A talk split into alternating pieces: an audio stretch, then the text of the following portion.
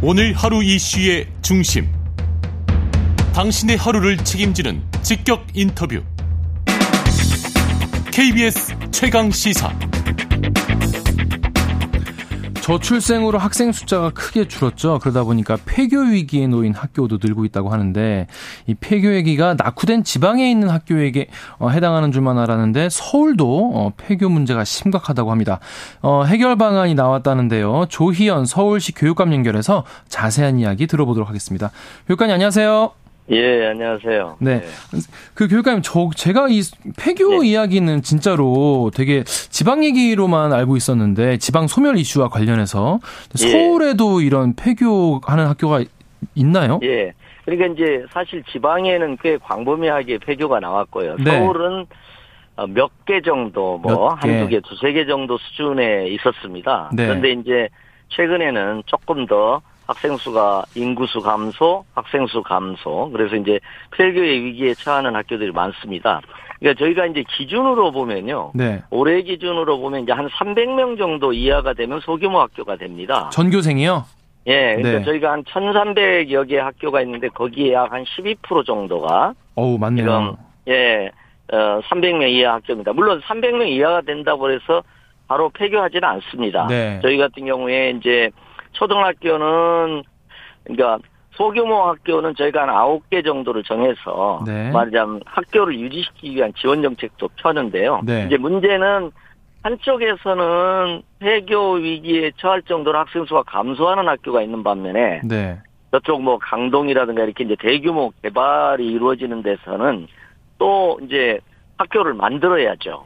어, 또 기존의 학교에 기존 학교에서는 이제 감당 안 될 만큼 인구수가 늘어, 늘어난 지역이 있다는 말씀이신 거죠? 예, 그러니까 대규모 재개발을 하게 되면 인구가 또 유입이 되지 않습니까? 그렇죠. 그래서 이제 학급당 학생 수가 보통 28명 이상이면 과밀학급이라고 합니다. 28명? 예, 28명 정도가 되면 교육부 예. 기준으로 28명 정도가 되는데 뭐 한 19% 정도가 어. 그러니까 한쪽에서는 한 12% 정도가 300명 이하가 있는 반면에 또 한쪽에서는 과밀학급으로 좀 어려움이 있는 학교가 또 한 19% 정도가 있는 거고 또 음. 이제 여기에 개념이 조금 많아서 그렇습니다만 과대 학교가 있습니다. 과대 수가 예. 많은데.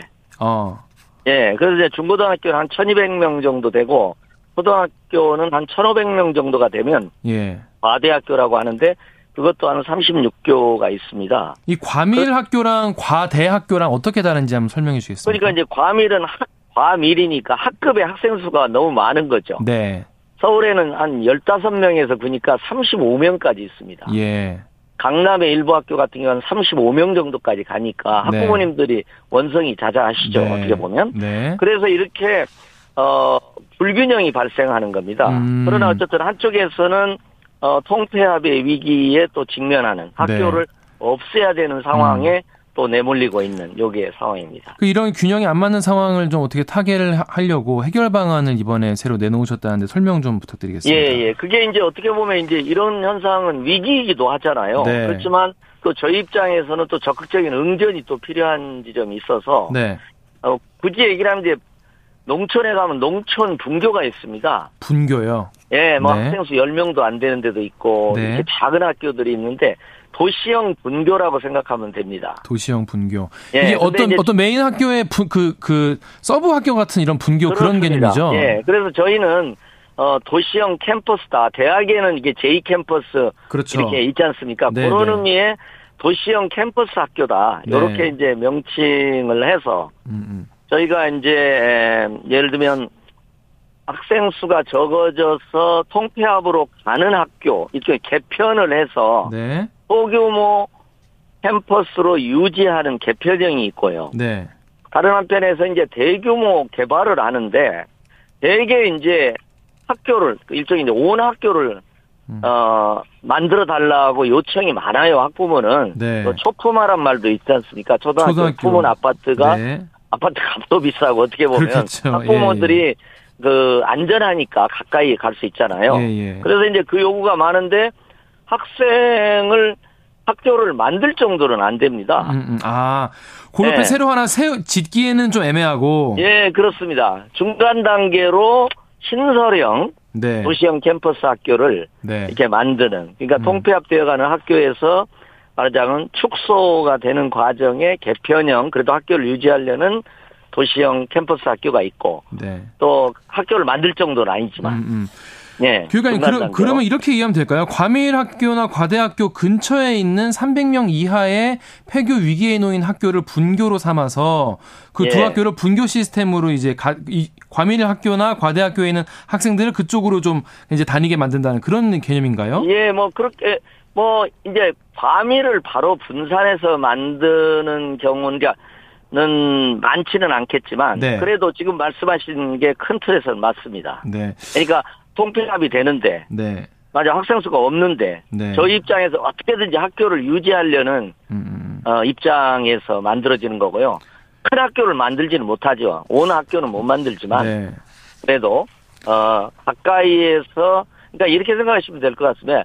초등학교 1, 2, 3학년만 있는 데도 있을 수가 있고요. 아, 네, 100명도 네. 안 되는 음, 음. 소규모 캠퍼스도 있을 수 있고. 음. 딱 들었을 때 그 기존에 다니던 학교가 과밀이거나 과대일 경우에 그러면 다 근처에 있는 분교로 가야 되는데 일단 뭐뭐 뭐 통학버스라도 어떻게 뭐 대주는 건가요? 뭐 대책 같은 게 많이 필요할 것 같은데요. 아, 예, 뭐 그런 부분들은 어, 그러니까 이제 이렇게 생각하시면 될 것 같습니다. 그러니까 과밀이 되면 바로 분리해 가지고 소규모 제2 캠퍼스를 만든다 이런 개념 이거 이런 경우는 물론 생각해 볼수 있는데 상대적으로는 적고요. 예. 그런데 이제 학교를 만들지는 못하지만 너무 이제 원거리에 갑니다. 네, 그럴 것 같아요. 초등학교 한 1km 된다 그러면 한 20분 걸리거든요. 예.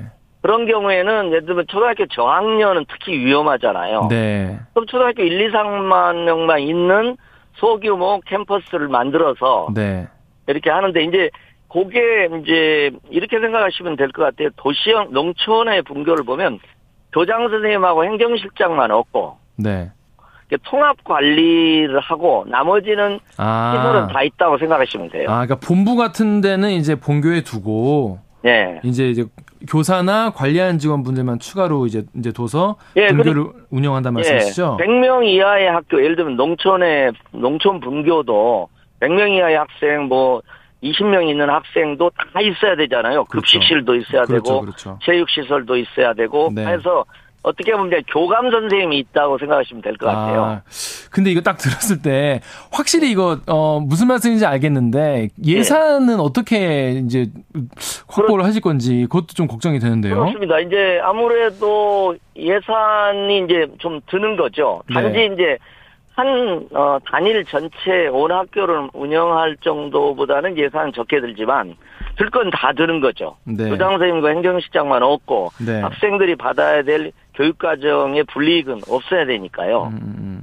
그런데 이제 저희는 약간 뭐 특화된 교육 과정 같은 거 예체능이라든지 네. 이렇게 좀 특화된 교육 과정도 운영을 해서 물론 이제 아까 스쿨버스 말씀도 하셨습니다마는 뭐 전체 운동회를 한다. 음, 음. 그러면 이제 스쿨버스로 이렇게 이동을 해서 할 수도 있는데 네. 어 많은 경우는 일단 거기서 그 자체로 음, 음, 충분한 어 불편함이 없는 교육을 받을 수 있도록 해야 된다. 하려고 한다. 저희가 어. 그런 입장입니다. 혹시 그 학부모님들 여론 같은 건 좀 수렴을 해 보셨나요? 아니면 지금 처음으로 말씀을 하시는 거예요? 어 그러니까 이제 이 도시형 캠퍼스 자체에 대해서 뭐 어, 말씀은 오히려 뭐 이런 도시형 캠퍼스 모형이 만들어지니까 네. 학교를 신설하고자 했지만 학생 수가 적어서 못했던 많은 지역에서 네. 어, 우리도 이 도시형 캠퍼스라도 만들자, 음, 음. 만들어 달라 음, 음. 이런 요구도 많이 있죠. 아 그랬군요. 예 예. 예, 예. 학부모님들은 당연히 뭐 음. 그래도 이게 뭐 교장 선생님 행정실장이 없는 도시형 캠퍼스 학교도 있으면 좋잖아요. 네, 네. 왜냐하면은 뭐 30분 걸어가거나 20분 걸어가거나 그런 것보다는 좋으니까요. 알겠습니다. 자, 그 다른 얘기 하나 해볼게요. 그 지난 네. 국감 때 여기 한 가지만 아, 예, 말씀하세요. 예, 예. 예. 넘어가면은 이제 유형을 저희가 한 두 가지 정도로 생각을 하고 있습니다. 네. 그러니까 이제 지금 말씀드린 부분은 주로 이제 고 캠, 작은 학교, 네. 소규모 네. 학교를 유지하는 방향이 있고 일단 네.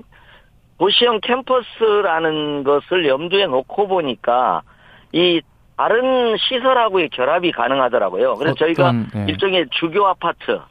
무슨 아파트요? 주교 복합학교. 아, 주교? 예, 네, 주교 음. 학교하고 주거지가 주거 지역이 같이 있는 결합하는 복합학교를 이제 생각을 하고 있습니다. 그래서 네. 저희가 그러니까 외국 같은 경우는 주교 복합학교가 있었고 우리나라도 우리나라에서도 대선 과정에서 어느 후보가 네. 정세균 후보님이신가 누가 네. 그 주교 아파트 얘기를 꺼냈던 적이 있었어요. 초품화랑은 다른 거죠? 예? 초, 초등학교를 품은 아파트 같은 느낌이랑은 다른 거죠, 이거는? 어떤 느낌입니까? 초등학교는 온 학교가 있는 경우고요. 네네네. 네, 네. 이것도 어떻게 보면 캠퍼스형 학교를 품고 있는 거죠. 네. 그러니까 학부모 입장에서는 사선책으로서 상당히 좋아서 저희가 이제 예를 들면은 복합 건물을 이제 학교의 수영장이라든가 이제 도서실이라든가 이렇게 네. 이제 복합 건물이 있는 경우가 지금 많이 들어서고 있습니다. 네. 그러면 이제 일종의 주교 어, 그런 복합 시설하고 연관돼서 어, 학교에 다양한 시설들이 어, 결합해서 존재할 수 있는. 네. 지금은 이제 큰 학교만을 염두에 놓고 보니까 네. 다른 시설과의 결합이 어려웠는데 음. 아파트하고도 결합이 가능해서 저희가 이제 사실은 어 그 주교 아파트 내지는 주교 복합 학교를 한번 만들면 예를 들면 젊은 층이라든지 네.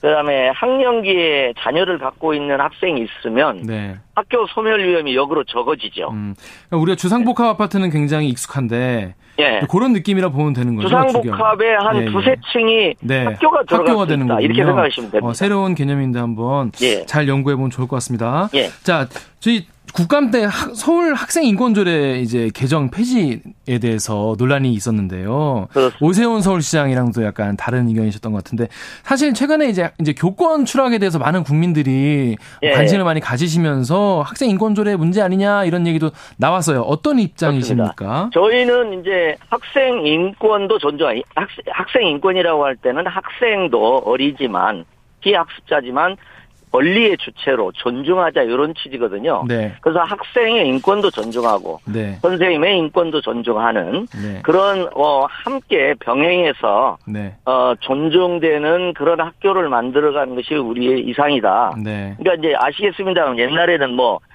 사랑의 매라는 뭐 체벌도 있었지 않습니까? 그렇죠. 이제 안 됩니다. 유죄도 있었고 예, 예, 그러지 예. 않습니까? 예, 예, 예, 어떻게 보면은 그런 상태에서 학생 인권을 존중하는 조례를 통해서 네. 그런 학교로 이제 왔는데 네. 저는 과거로 돌아가지 말고 새롭게 이제 문제 현상에 직면하고 있습니다. 그러니까 네. 예를 들면 말씀하신 대로 교권이 추락된다든가 네. 새로운 문제죠 이거는. 네. 네. 그러니까 선생님의 네. 교육권 음. 이른바 교권도 철저히 존중하고 네. 새롭게 그 부분을 중시하고 네. 그러나 과거로 돌아가지 않고 네. 학생 인권도 존중하는 네. 그런 공동체형 학교를 만들어야 된다. 네.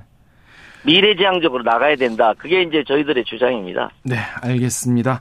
조현 서울시 교육감과 말씀 나눴습니다. 고맙습니다. 예, 고맙습니다. 네. KBS 일라디오 최강시사 1부 여기서 마치고요. 잠시 후 2부에서는 국민의힘 오신환 혁신위원 그리고 한 번 더 뉴스 만나 뵙겠습니다.